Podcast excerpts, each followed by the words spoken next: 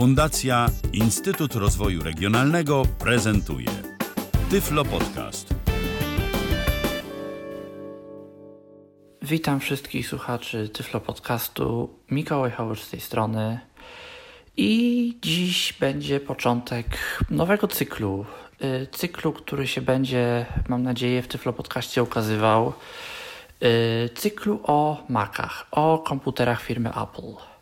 Ponieważ ja sobie taki komputer zanabyłem jako wieloletni już użytkownik Windowsa, postanowiłem spróbować czegoś nowego i przesiąść się na nową platformę, na komputery właśnie firmy Apple i myślę, że będę się mógł podzielić z Państwem refleksjami na ten temat i też jakimiś poradami, jak sobie z takim urządzeniem poradzić i jak się z takim urządzeniem obejść.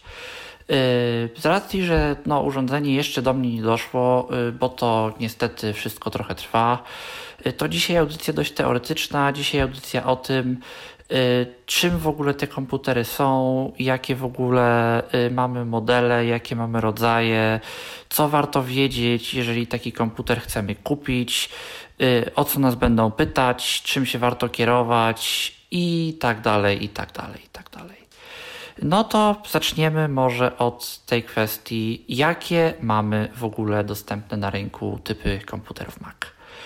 Bo tych komputerów firmy Apple na rynku tak naprawdę w tym momencie jest 5.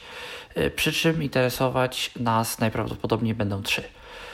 Po pierwsze, mamy laptopy, mamy MacBooki Air i mamy MacBooki Pro. Po drugie, mamy komputery stacjonarne, czyli mamy Maci Mini, mamy iMaci i mamy Maci Pro.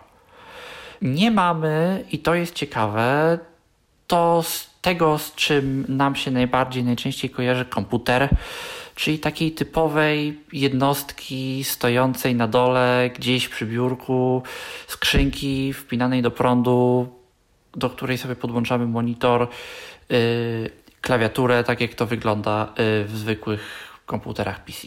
No bo tak, zacznijmy może właśnie od modeli stacjonarnych. Mamy Maci Mini, które są takim bardzo miniaturowym, pomniejszonym komputerem stacjonarnym, działającym dość podobnie do każdego innego komputera stacjonarnego, wymagające monitora, wymagające myszki, wymagające klawiatury, no tylko że sporo mniejsze.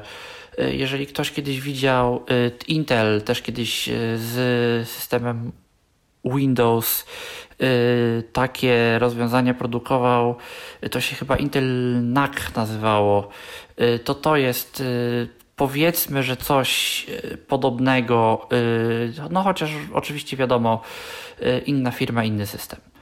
I tutaj od razu ostrzeżenie, jeżeli by ktokolwiek z Was chciał taki komputer kupić, chciał kupić Maca Mini, to niech mu nie przychodzi do głowy próbować uruchamiać takiego komputera bez podłączonego monitora. Wiele osób tego próbowało i to nie jest dobry pomysł, to nie działa. Z jakiegoś powodu macOS wymaga tego, żeby taki monitor był do danego komputera podłączony. Jest na to obejście. Obejście jest na to takie, że można kupić w wielu sklepach internetowych przejściówki, jeżeli to można nazwać przejściówką, udające monitor, które możemy wpiąć do odpowiedniego portu i w tym momencie komputer będzie myślał, że mamy wpięty monitor, mimo że my tak naprawdę nic nie wpięliśmy.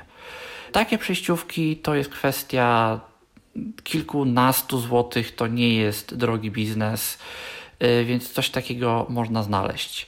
Można też się oczywiście posłużyć przejściówką na inny port, na jakiś starożytny port, który w ogóle nie potrafi wykryć, czy do komputera jest podłączony monitor, czy do przejściówki, przepraszam, jest podłączony monitor, czy nie. No więc jeżeli taką przejściówkę wetkniemy, to też komputer będzie nam myślał, że do systemu jest wpięty monitor i nie będzie już zgłaszał ostrzeżeń, że on to się nie może uruchomić, bo monitora w systemie nie ma. Więc tutaj takie małe ostrzeżenie. Maci Mini to są komputery najtańsze spośród w ogóle wszystkich Maców. Ceny się zaczynają bodajże od 3 z kawałkiem tysięcy złotych obecnie. No, komputery firmy Apple do tanich sprzętów nie należą, więc jeżeli ktoś chce, powiedzmy sobie, trochę poeksperymentować, niekoniecznie go stać na coś droższego, a nie potrzebuje przenośności, wystarczy mu urządzenie stacjonarne, to absolutnie taki Mac Mini jest ciekawą dla niego opcją. Druga opcja, drugi model, druga linia, że tak powiem, Maców dostępnych na rynku to są iMaki, to są też komputery stacjonarne, to są tak zwane urządzenia all-in-one, czyli komputery wbudowane powiedzmy w monitor. To jest takie sobie płaskie, wyglądające jak monitor urządzenie, w którym mamy wszystko. Mamy oczywiście ekran, ale mamy też wszystkie elementy, które powinny znajdować się w komputerze. Możemy to włączyć, korzystać z tego jak z każdego innego komputera. Podłączamy do tego niby monitora klawiaturę, myszkę i co tam jeszcze chcemy i korzystamy z tego po prostu jak z komputera. To są urządzenia dość drogie. Nie wiem dokładnie, jakie to są ceny, ale podejrzewam, że z 5-6 tysięcy to na pewno byśmy na coś takiego wydali. I ja uważam, że dla niewidomych jako tako nie mają one większego zastosowania, bo nam nie jest potrzebny 20-kilkucalowy ekran. Jeżeli ktoś jest na przykład osobą słabowidzącą, no to tutaj już sytuacja wygląda trochę inaczej i taki ekran może mu się faktycznie przydać, no i wtedy może taką opcję rozważyć. Trzeci typ Maców, i to typ, który raczej będzie nam najmniej potrzebny, to są Maci Pro. To są najbliższe chyba takiemu stacjonarnemu, zwykłemu komputerowi sprzęty, tylko że to są sprzęty typowo dedykowane profesjonalistom.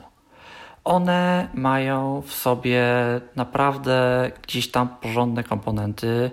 To są sprzęty dedykowane do studia, dla grafików, dla dźwiękowców, dla filmowców, dla ludzi, którzy naprawdę potrzebują ogromnej mocy obliczeniowej, którzy naprawdę potrzebują bardzo, bardzo dobrego komputera z bardzo, bardzo dobrymi podzespołami, bardzo szybkiego, bardzo wydajnego. No i te urządzenia to tak, 20 tysięcy co najmniej, bo to są po prostu urządzenia firmowe, których raczej nikt do domu nie kupuje. Przechodząc do laptopów, bo oczywiście laptopy firmy Apple też na rynku istnieją, są to MacBooki. Są to MacBooki Air i są to MacBooki Pro. MacBooki Air to jest poniekąd taka trochę tańsza, bardziej przenośna i bardziej domowa wersja MacBooka. Obecnie ceny się zaczynają gdzieś od 5000 zł wzwyż. I jest to laptop, 13-calowy laptop bez klawiatury numerycznej. Cokolwiek więcej można by o laptopie powiedzieć.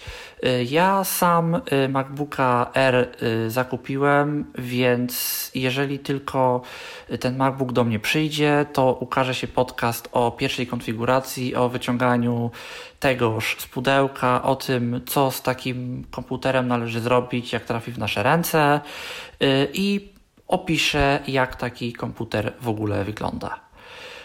Drugim i ostatnim z laptopów jest MacBook Pro. Jest to komputer trochę droższy, z lepszymi podzespołami i wiadomo, raczej dedykowany osobom, które też mimo wszystko potrzebują laptopa, potrzebują trochę lepszych podzespołów, trochę lepszych parametrów, bez przesady nie takich, żeby aż na Maca Pro, ale jednak czegoś więcej niż im jest w stanie zaoferować MacBook Air. No i kosztuje to tak od 7 do kilkunastu, jeżeli naprawdę dołożymy tam wszystko, czego tylko byśmy zapragnęli, wszystkie możliwe komponenty wyśrubujemy na maksymalne ich poziomy. Co do samych komputerów, co my tak naprawdę w tych komputerach mamy, bo to jest ważne. W obecnej chwili, czyli w roku 2021, Apple zmienia procesory, zmienia dostawcę procesorów w swoich komputerach. Do tej pory Apple, jak zresztą większość firm oferujących jakiekolwiek komputery, polegał, jeżeli chodzi o procesory, na firmie Intel. No ale z racji, że w firmie Intel nie dzieje się najlepiej, te procesory nie do końca są tak szybkie, jak Apple by chciał, nie do końca są tak energooszczędne i tak wydajne, jak Apple by chciał, to podjęto w Apple decyzję, że przechodzą na procesory własnej produkcji. Procesory obecnie z serii M1, podejrzewamy, że następne serie to będą M2, M3, M4, no i potem kolejne, ale na razie są to procesory z serii M1. Dlaczego o tym mówię? Bo to namieszało dość sporo, jeżeli chodzi o Maki. Bo tak naprawdę w tym momencie wszystkie Maki, jakiegokolwiek byśmy nie kupili, mają na swoim pokładzie bardzo podobny procesor. To już nie są te czasy Intela, gdzie powiedzmy najtańszy MacBook Air i najdroższy MacBook Pro miały bardzo, bardzo odległe od siebie modele procesorów, od jakiegoś takiego słabowego Intela po naprawdę jakieś potężne procesory. Teraz jest to chip M1. Na MacBookach Pro jest bodajże odblokowany o jeden rdzeń więcej, czyli jest on trochę szybszy. Na MacBookach Air jest tam bodajże o rdzeń mniej. I druga bardzo ważna zmiana, nowe MacBooki Air z procesorem M1 na pokładzie są urządzeniami kompletnie bez wentylatora. Przez to, że te procesory wywodzą się z linii procesorów stosowanych w telefonach, procesorów stosowanych w urządzeniach mobilnych, nie generują one tyle ciepła, ile generowały procesory Intela, w związku z czym można się częściej obyć bez montowania w laptopie wentylatora. MacBook Pro, przez to, że jest to sprzęt profesjonalny, i oczekuje się jednak od użytkownika, że może na nim robić zdecydowanie bardziej wymagające rzeczy, jakieś obróbki filmów, obróbki zdjęć i inne procesy, które wymagają zdecydowanie dużej mocy. Więc MacBook Pro ten wentylator ma, co może też wpływać na prędkość procesora. Dlaczego? Ponieważ MacBook Air, jeżeli się, że tak powiem, przegrzeje i dojdzie do takiej temperatury, gdzie może to już być powoli niebezpieczne i niewskazane, może przyblokować poniekąd, zwolnić nam troszkę ten procesor, żeby nie stał się za gorący, gdzie MacBook Pro włączy wentylator. Fakt jest jednak taki, że procesory M1 są w tym momencie na tyle szybkie i są w tym momencie na tyle wyprzedzające to, co możemy nawet za podobną cenę dostać w komputerach PC, że tego się nie zauważa. Komputery firmy Apple, nawet MacBooki Air, nawet wydające się tą tańszą wersją bez wentylatora, to co to może być, to w wielu testach prześcigają i to sporo prześcigają komputery PC, które ten wentylator mają, i tam, gdzie komputer PC rozkręca wentylator na maksymalne obroty, lub poprzedni nawet Mac rozkręca wentylator na maksymalne obroty, tam MacBook Air wentylatora w ogóle nie włączy, bo go nie ma, a ten sam proces wykona 2 razy szybciej niż komputer PC. Były właśnie niejedne takie testy, że jakiś powiedzmy MacBook Pro z roku 2019, czyli jeszcze oparty na Intelu, z dość porządnym procesorem, dość porządną specyfikacją. Jakieś zadanie wykonywał powiedzmy w 4 minuty z wentylatorem rozkręconym na 100%, gdzie MacBook Air najnowszy z procesorem M1, czyli teoretycznie ten gorszy komputer, teoretycznie to jest właśnie ten, który powinien się nam trochę przyblokować i powinien nam trochę zwolnić. To on to samo zadanie nam wykonał powiedzmy w 1,5 minuty i zrobił to absolutnie bezdźwięcznie. Więc nie przerażajmy się tym, że nam się coś będzie blokować, że nam coś będzie zwalniać, bo tak naprawdę bardzo rzadko się zdarza, prawie się nie zdarza, żeby do czegoś takiego przeciętny użytkownik doszedł i nie jest to coś, co użytkownik zauważa, wręcz przeciwnie. Jeżeli użytkownik cokolwiek zauważa, to jak bardzo te komputery przyspieszają, a nie jak bardzo te komputery zwalniają. Po prostu dlatego, że te procesory są tak bardzo szybkie i o tyle szybsze od tego, co oferowała nam firma Intel. Drugą taką kwestią dość ważną, jeżeli chodzi o procesory M1, jest to, jak te procesory wpływają na baterię.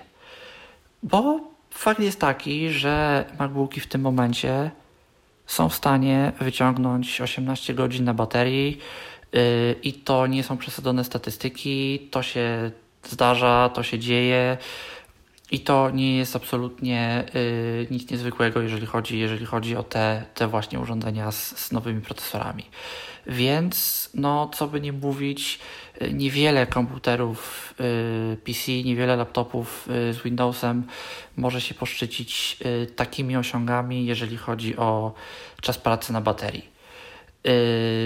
Więc podsumowując kwestię procesorów, tak naprawdę nawet jeżeli kupimy jakiegoś taniego Maca, nawet jeżeli kupimy Maca Mini, to będzie to w tym momencie dobry komputer z dobrymi osiągami i ten procesor jest w stanie z siebie bardzo, bardzo dużo wyciągnąć.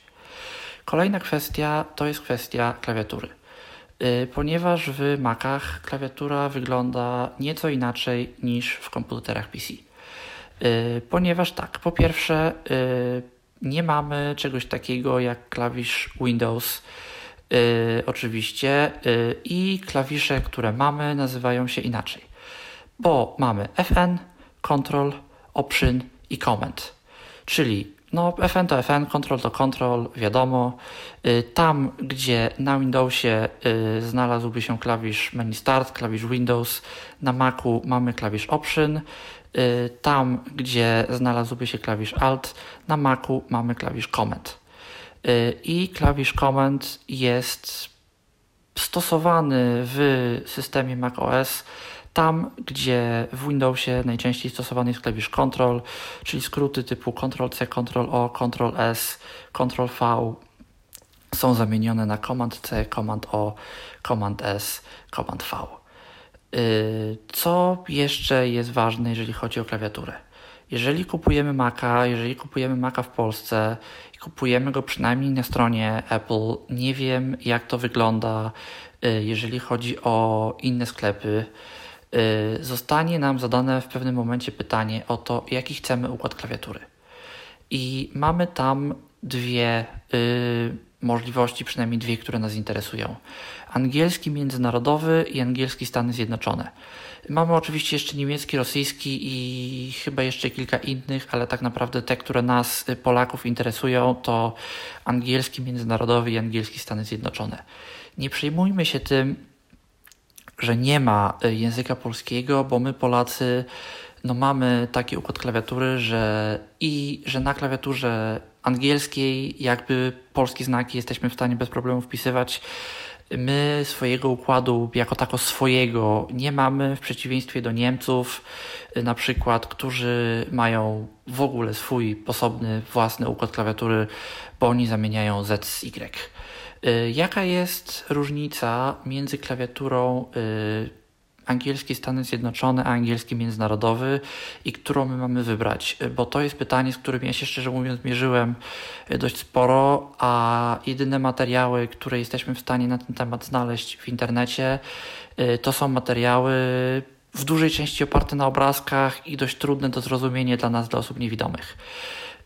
Różnic jest kilka. Najważniejsza różnica jest taka, że po lewej stronie klawisza Z na klawiaturze międzynarodowej jest jeszcze jeden klawisz między Z a lewym shiftem, którego na klawiaturze Stany Zjednoczone w ogóle nie ma. Ten klawisz jest często stosowany bodajże jako backslash. Niektóre języki go stosują do swoich gdzieś tam zastosowań. Na przykład w języku niemieckim jest to bodajże mniejsze, większe. Druga kwestia to jest wygląd klawisza Enter. Na klawiaturze międzynarodowej Enter to jest taka wygięta L-ka, taka pionowa L-ka. Jeżeli ktoś wie, jak wygląda czarnodrukowa litera L, to taka odwrócona pionowo po prostu. Na klawiaturze amerykańskiej jest to bardzo podobny klawisz do Shifta. Trzecia, czyli poziomy, taki zwykły, wyglądający prawie jak Shift. Długi, poziomy klawisz. Trzecia różnica to jest kwestia klawisza tyldy.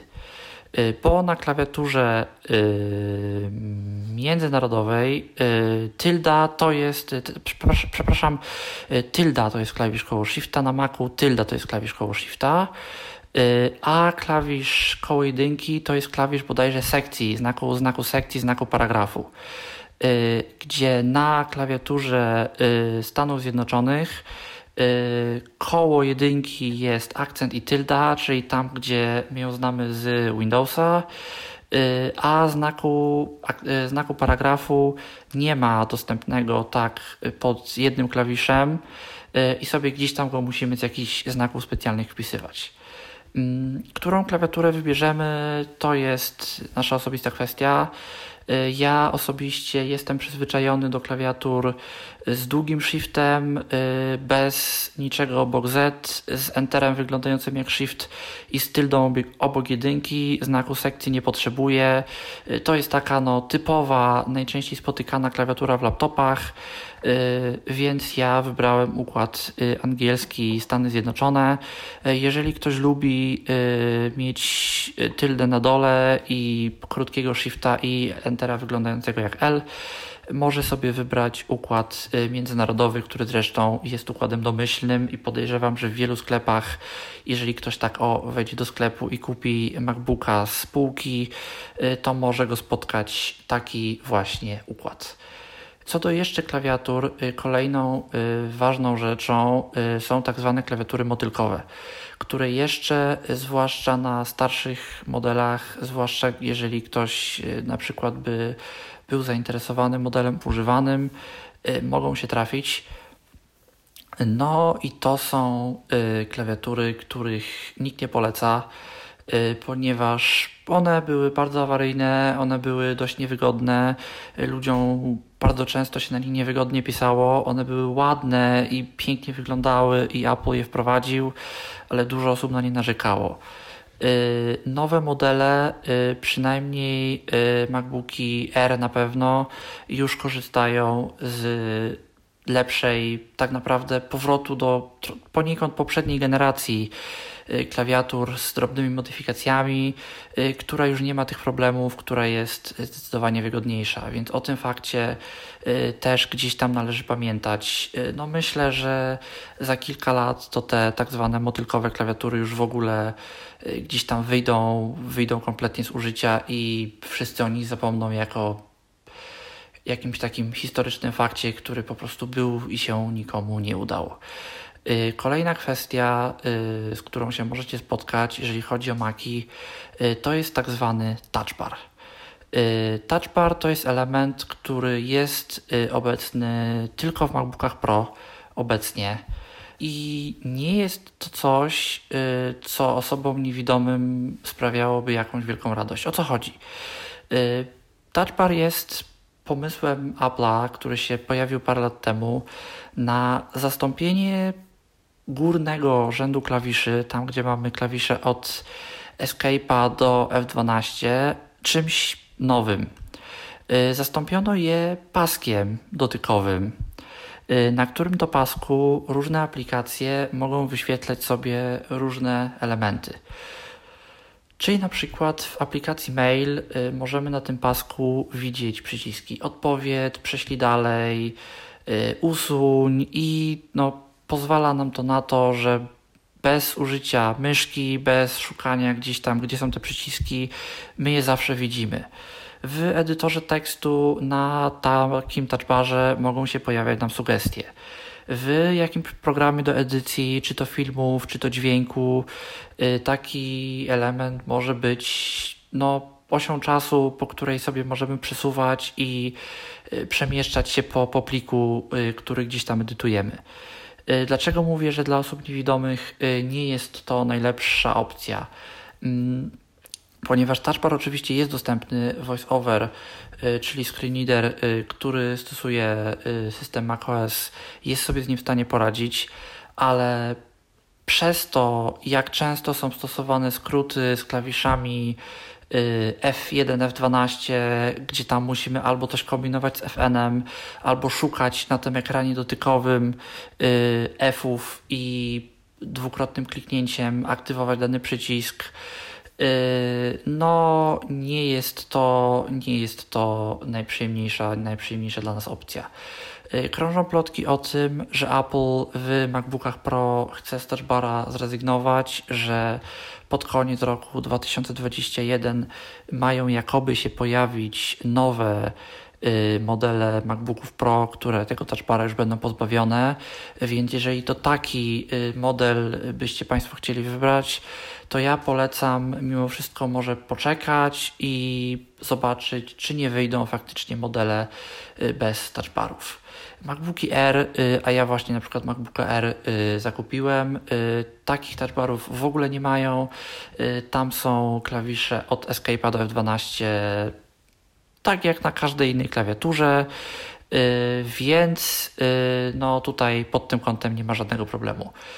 Jeszcze wracając do kwestii touchbara, niektóre MacBooki, zwłaszcza te starsze, mają tego touchbara od lewej strony całkowicie, czyli nie ma tam nawet escape'a. Potem Apple się zlitował, bo użytkownikom escape'a też bardzo brakowało i już nowsze modele, mimo posiadania touchbara, mają fizyczny przycisk Escape. Swoją drogą dla osób, które mają touchbara, nie mają Escape'a, podobno skrót FN plus Tab może tego Escape'a zastąpić i przynajmniej w skrótach VoiceOver FN od jedynki do tego klawisza bodajże maksymalnie po prawej stronie, czyli równa się, jest w stanie zastąpić nam F-y.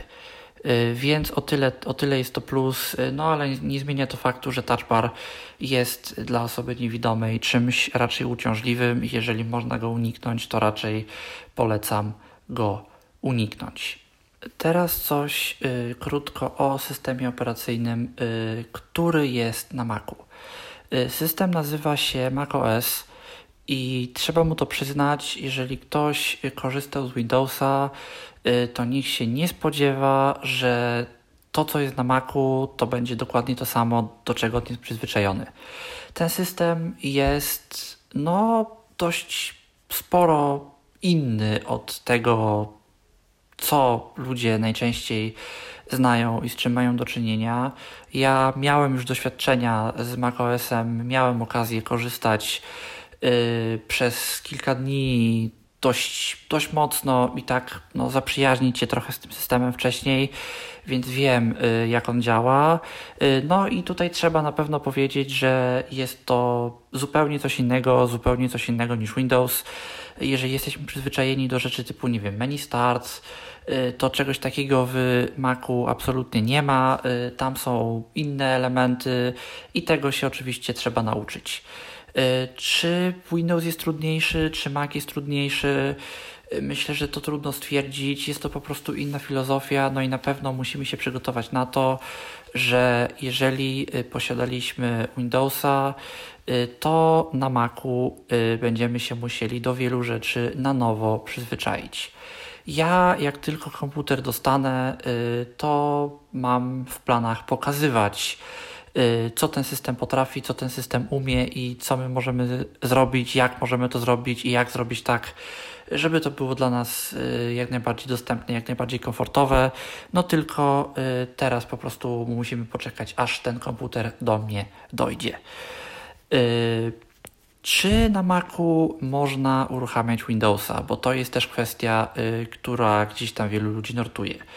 I na to pytanie jest dość ciężko odpowiedzieć, bo tak, o ile Maci z procesorami Intel mają taką możliwość i tam da się postawić za pomocą rozwiązania, które nazywa się Bootcamp, Windowsa jako system działający obok.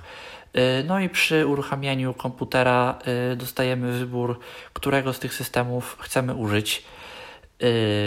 Tutaj kolejna kwestia właśnie związana z touchbarem. Jeżeli korzystamy z Windowsa na bootcampie, to no wiadomo, nie mamy voiceovera, nie mamy udźwiękowienia z samego Maca, więc udźwiękowienie traci nam też touchbar i klawisze F1, F12 musimy znaleźć na czuja, na dotykowym pasku, bo w tym momencie, no przez to, że już jesteśmy pod kontrolą innego systemu operacyjnego, nam VoiceOver nie powie, czego dotknęliśmy, więc mamy spore szanse na to, że się gdzieś tam pomylimy.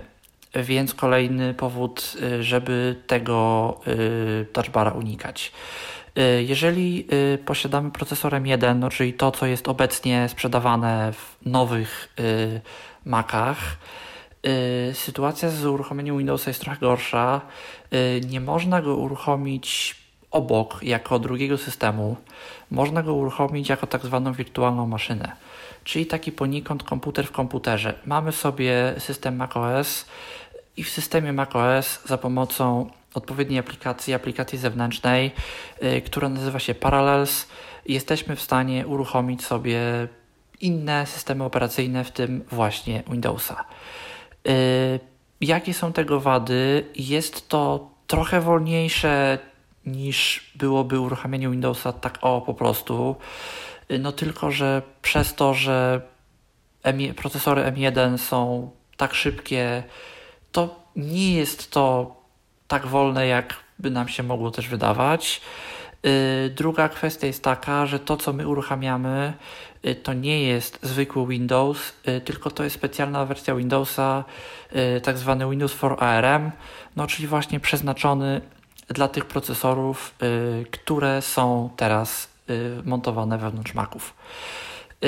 Minus tego rozwiązania jest taki, że nie wszystkie aplikacje, nie wszystkie programy, które znamy z Windowsa, na Windowsie for ARM będą działać.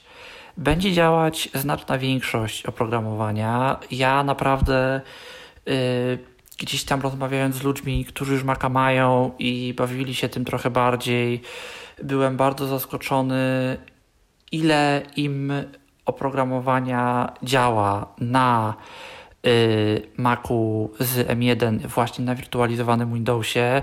Tak naprawdę większość aplikacji użytkowych, które moglibyśmy chcieć uruchomić, powinna bez problemu na czymś takim ruszyć. Z czym na pewno jest problem? Problem jest po pierwsze z JAWS-em, ponieważ JAWS zawiera w sobie bardzo głęboko wnikające w strukturę systemu komponenty, sterowniki trochę udające kartę graficzną, na podstawie których on przechwytuje to, co się dzieje na ekranie, żeby móc nam to potem odczytać, a po prostu ten Windows for ARM nie jest gotowy na to, żeby komponenty w niego tak głęboko wnikały, no przynajmniej nie, jeżeli te komponenty nie zostaną na to odpowiednio przygotowane. JAWS, producent JAWS-a, firma Freedom Scientific, nigdy nie była zbyt chętna, żeby ich produkty były uruchamiane na Macach, więc nie spodziewamy się, że coś w tej kwestii zostanie zrobione. No więc jeżeli ktoś używa JAWS-a, polega na JAWS-ie, to na takim wirtualizowanym Windowsie, podkreślam, na procesorach M1, taki JAWS absolutnie mu na przynajmniej na razie się nie uruchomi. Oczywiście na Macach starych z Intelem, zarówno na Bootcampie, jak i na maszynie wirtualnej, którą tam też oczywiście możemy postawić, bez problemu jesteśmy w stanie takiego JAWSa uruchomić. Co jest drugim typem aplikacji, który ma problem? Drugim typem aplikacji, który ma problem, są aplikacje, niektóre aplikacje, nie wiem czy wszystkie, 64-bitowe. Ponieważ problem tak naprawdę dotyczy NVDA, ponieważ NVDA na właśnie Windowsie for ARM z aplikacjami 64-bitowymi ma bardzo duże opóźnienia. Więc niektóre aplikacje, które mogą w ogóle nam nie oferować 32-bitowych odpowiedników, będą z NVDA, z NVDA, jak kto zwał, tak zwał, będą działać bardzo źle. I jeżeli na takich aplikacjach polegamy, to faktycznie możemy mieć w tym momencie problem. Jeżeli oczywiście nie znajdziemy odpowiednika na Maca, bo dużo aplikacji ma odpowiednik w ogóle na system macOS i po prostu uruchamiamy ich na systemie macOS i nie musimy się kłopotać z Windowsem. Ale jeżeli mamy coś, co działa tylko na Windowsie i jest 64-bitowe, to jest duża szansa na to, że to nie do końca będzie działać tak, jak my byśmy chcieli. Jedno rozwiązanie, którego zawsze można spróbować, to jest instalacja chińskiego czytnika ekranu ZDSR, który był testowany z takimi właśnie aplikacjami, z którymi zarówno NVDA, jak i narrator na Windowsie for ARM nie radziły sobie wcale. Okazało się, że ZDSR radzi sobie z nimi świetnie i że absolutnie nie widać na nim żadnej różnicy między aplikacjami 32-bitowymi, czyli tymi, które działają z NVDA, i aplikacjami 64-bitowymi, które z nim nie chcą współpracować. Z ZDSR-em oba typy działają tak samo dobrze. Minus jest jedynie taki, że jak na razie ZDSR w wersji płatnej nie wspiera maszyn wirtualnych w ogóle. ZDSR w wersji z kluczem sprzętowym raczej też nie będzie ich wspierał z tego to powodu, że tam wymagany jest sterownik, żeby ten klucz sprzętowy działał, a właśnie z instalacją zewnętrznych sterowników Windows for ARM ma problem i dlatego na Windowsie for ARM najczęściej nie działa JAWS. Więc dlatego właśnie, jeżeli chcemy korzystać z ZDSR-a, to możemy korzystać z tego ZDSR-a tylko w wersji darmowej, co nas oczywiście ogranicza, jeżeli chodzi o dostępne funkcjonalności. To tyle, jeżeli chodzi o Windowsa na Macu. Jeszcze wracając trochę do macOS-a. Mogą się Państwo spotkać z pojęciem OS X jako systemu na Macach. Ta nazwa jest poprawną nazwą, ale jest nazwą starą. Ten system kiedyś nazywał się OS X. Tak naprawdę do wersji 9 nazywał się macOS, od wersji 10 tam zostało sporo rzeczy przebudowanych. Tak naprawdę ten system został oparty trochę na nowych fundamentach i nazwano go OS X i tak 10.1, 10.2 i następne sobie wychodziły przez ostatnie chyba, to już z 20 lat będzie. Ostatnią wersją, która bodajże wyszła w 2019 roku z 10 z przodu, to już kilkanaście było, już nie pamiętam dokładnie ile, straciłem rachubę, bo co roku nowa wersja wychodziła. W każdym razie w roku 2020 powrócono do nazwy macOS i wydano ten system w wersji 11. Każda z tych nazw każda z tych wersji, ma jakąś nazwę. Kiedyś te nazwy pochodziły od zwierząt z rodziny kotowatych i tak mieliśmy panterę, tigera, leoparda, lajona, bo oczywiście nazwy są angielskie. Potem nazwy pochodziły i pochodzą do dziś od znanych miejsc w Kalifornii i na czas nagrywania tego podcastu wersja 11 nazywa się Big Sur, pisane Big Sur. No więc jeżeli spotkacie się gdzieś z terminologią OS X, to absolutnie chodzi o to samo. macOS, OS X to jest jedno i to samo. Dużo osób po prostu mówi jeszcze OS X, bo się przyzwyczaiło, mimo że tak naprawdę od niecałego roku nową oficjalnie funkcjonującą nazwą jest już macOS. O czym warto wiedzieć przed zakupem Maca? Warto wiedzieć, myślę, o paru rzeczach. Po pierwsze, warto wiedzieć o tym, że firma Apple oferuje na swojej stronie zniżkę studencką. Więc jeżeli jesteśmy studentami, to jesteśmy w stanie 10% o 10% sobie cenę obniżyć. Na stronie Apple, jeżeli kupujemy przez stronę Apple, bo oczywiście na polskiej stronie mamy taką możliwość, to pojawi nam się link: możesz kupić ten produkt w sklepie dla sektora edukacji, i jeżeli tam klikniemy, to zostaniemy przeniesieni do odpowiedniego sklepu i możemy tam dokonać zakupów. Ta zniżka dotyczy na pewno komputerów, na pewno nie iPhone'ów, wszystkich Maców. Nie wiem, czy iPadów, ale Maców na pewno dotyczy, więc jeżeli to właśnie Maca poszukujemy, to jesteśmy studentem, no to taką zniżkę jesteśmy w stanie otrzymać. Nie wiem do końca, jak wygląda proces weryfikacji, bo ja złożyłem zamówienie, jeszcze tej weryfikacji nie przyszedłem. W ogóle Apple przyjął zamówienie bez większego problemu, nie prosił o żadne dokumenty. Nie wiem, czy o te dokumenty jeszcze poprosi, bo do daty wysłania trochę zostało, czy po prostu przyjmie na wiarę fakt, że jestem studentem. Z tego, co rozmawiałem ze wsparciem Apple'a, to on o te dokumenty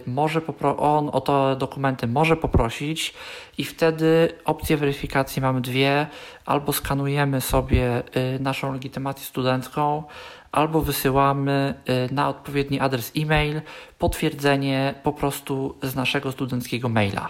Więc dla osób niewidomych to jest bardzo fajna opcja. Bardzo fajnie, że w Polsce taka opcja jest, bo nie musimy się martwić o to, jak to zeskanować i jak to zrobić, żeby było dobrze i żeby wszystkie szczegóły, które są wymagane, były tam widoczne. Wysyłamy po prostu maila z odpowiedniego adresu i mamy sprawę załatwioną. Za granicą, z tego, co gdzieś słyszałem, nie wygląda to na przykład tak różowo, bo to są często kwestie realizowane, ta weryfikacja jest bardzo często realizowana gdzieś tam przez firmy zewnętrzne, które mają jakąś swoją procedurę, potrzebują dokumentów, czasami przez jakąś konkretną stronę. W Polsce, z tego co wiem, z tego co rozmawiałem ze wsparciem, ten proces weryfikacji jest prostszy. Ale mnie Apple w ogóle jeszcze nie prosił, żebym przez niego przeszedł. Czy poprosi, zobaczymy. Kolejną kwestią, jaką powinniśmy wziąć pod uwagę, jest to, że w tym momencie przy komputerach na bazie chipów M1 nie mamy praktycznie możliwości potem rozszerzenia sobie tego, co daje nam Mac. Dlaczego? Dlatego, że te chipy mają wszystko zintegrowane na jednym chipie, na jednym układzie. Plusy są tego ogromne, bo wszystko po prostu działa szybciej, bo na zwykłych komputerach mamy gdzieś tam płytę główną i te dane sobie muszą wędrować z pamięci RAM do procesora, do karty graficznej, z powrotem do pamięci RAM, i to oczywiście trochę czasu zajmuje, gdzie tutaj wszystko jest na jednym chipie, wszystko jest takie samo projektowane, że tak powiem, dokładnie pod siebie i zdecydowanie bardziej spójne. Minus jest tego taki, że jeżeli coś byśmy chcieli wymienić, to tak naprawdę byśmy musieli wymienić całe wnętrze, a tego się nie robi, wtedy się po prostu kupuje nowy komputer. Więc bardzo dobrze polecam przemyśleć, co my chcemy w tym komputerze mieć. Obecnie na przykład jeżeli chodzi o MacBooki Air, bo no, tą gałęzią się najbardziej interesowałem, bo sam takiego zakupiłem. Mamy dwa warianty do wyboru. Mamy MacBooka trochę tańszego, domyślnie z 256 GB dysku twardego, to jest oczywiście ten szybki dysk SSD i 7 rdzeniami karty graficznej, i wersję droższą z 512 GB SSD i 8 rdzeniami karty graficznej.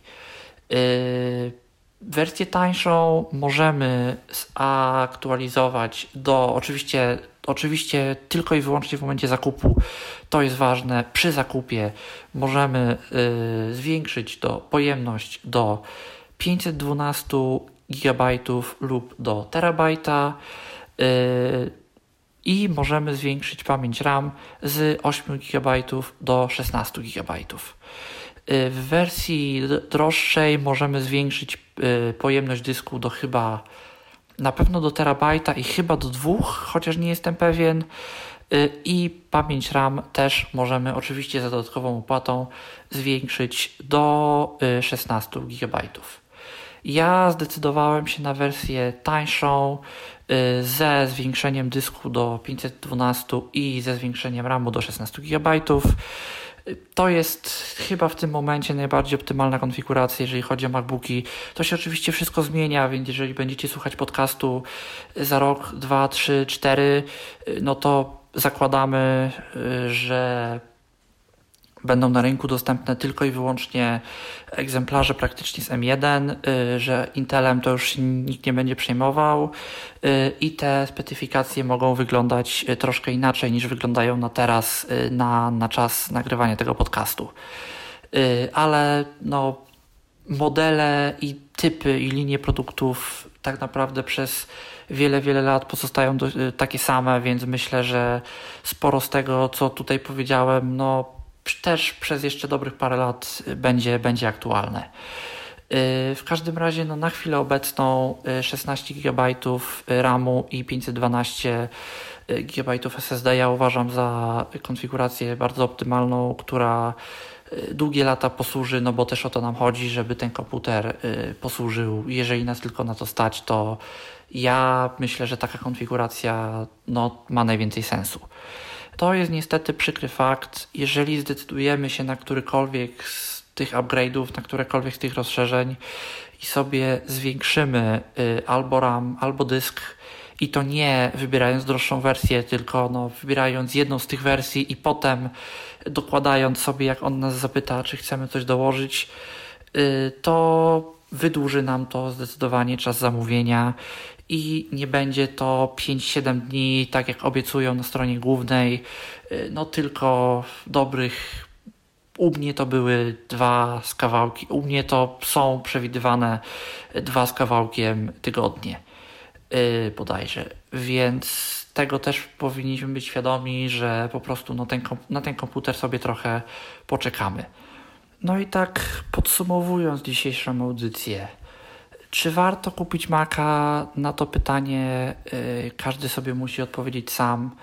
Ja, jak już urządzenie dostanę we własne ręce, jak już z niego trochę pokorzystam, to postaram się zrobić taki podcast no, o wrażeniach, jak to jest w 2021 roku, w naszych obecnych realiach, no, realiach nowych Maców, nowych procesorów, wszystkiego nowego, przesiąść się z Windowsa na Maca, czego mi będzie brakować, co będę sobie chwalić, to jeszcze zobaczymy i na pewno się jakaś audycja o tym ukaże. No myślę, że za czas już niedługi rozpocznie się na poważnie cykl cały o Macu, od pierwszej konfiguracji, od jakichś ustawień wstępnych przez podstawy VoiceOvera, aplikacje, pomoże zagadnienie trochę bardziej zaawansowane, ale to wszystko w swoim czasie. Na dziś z mojej strony to tyle. Jeżeli mają Państwo jakieś pytania, to oczywiście zapraszam do komentarzy. Mówił do Państwa Mikołaj Hałusz. Był to Tyflo Podcast. Pierwszy polski podcast dla niewidomych i słabowidzących. Program współfinansowany ze środków Państwowego Funduszu Rehabilitacji Osób Niepełnosprawnych.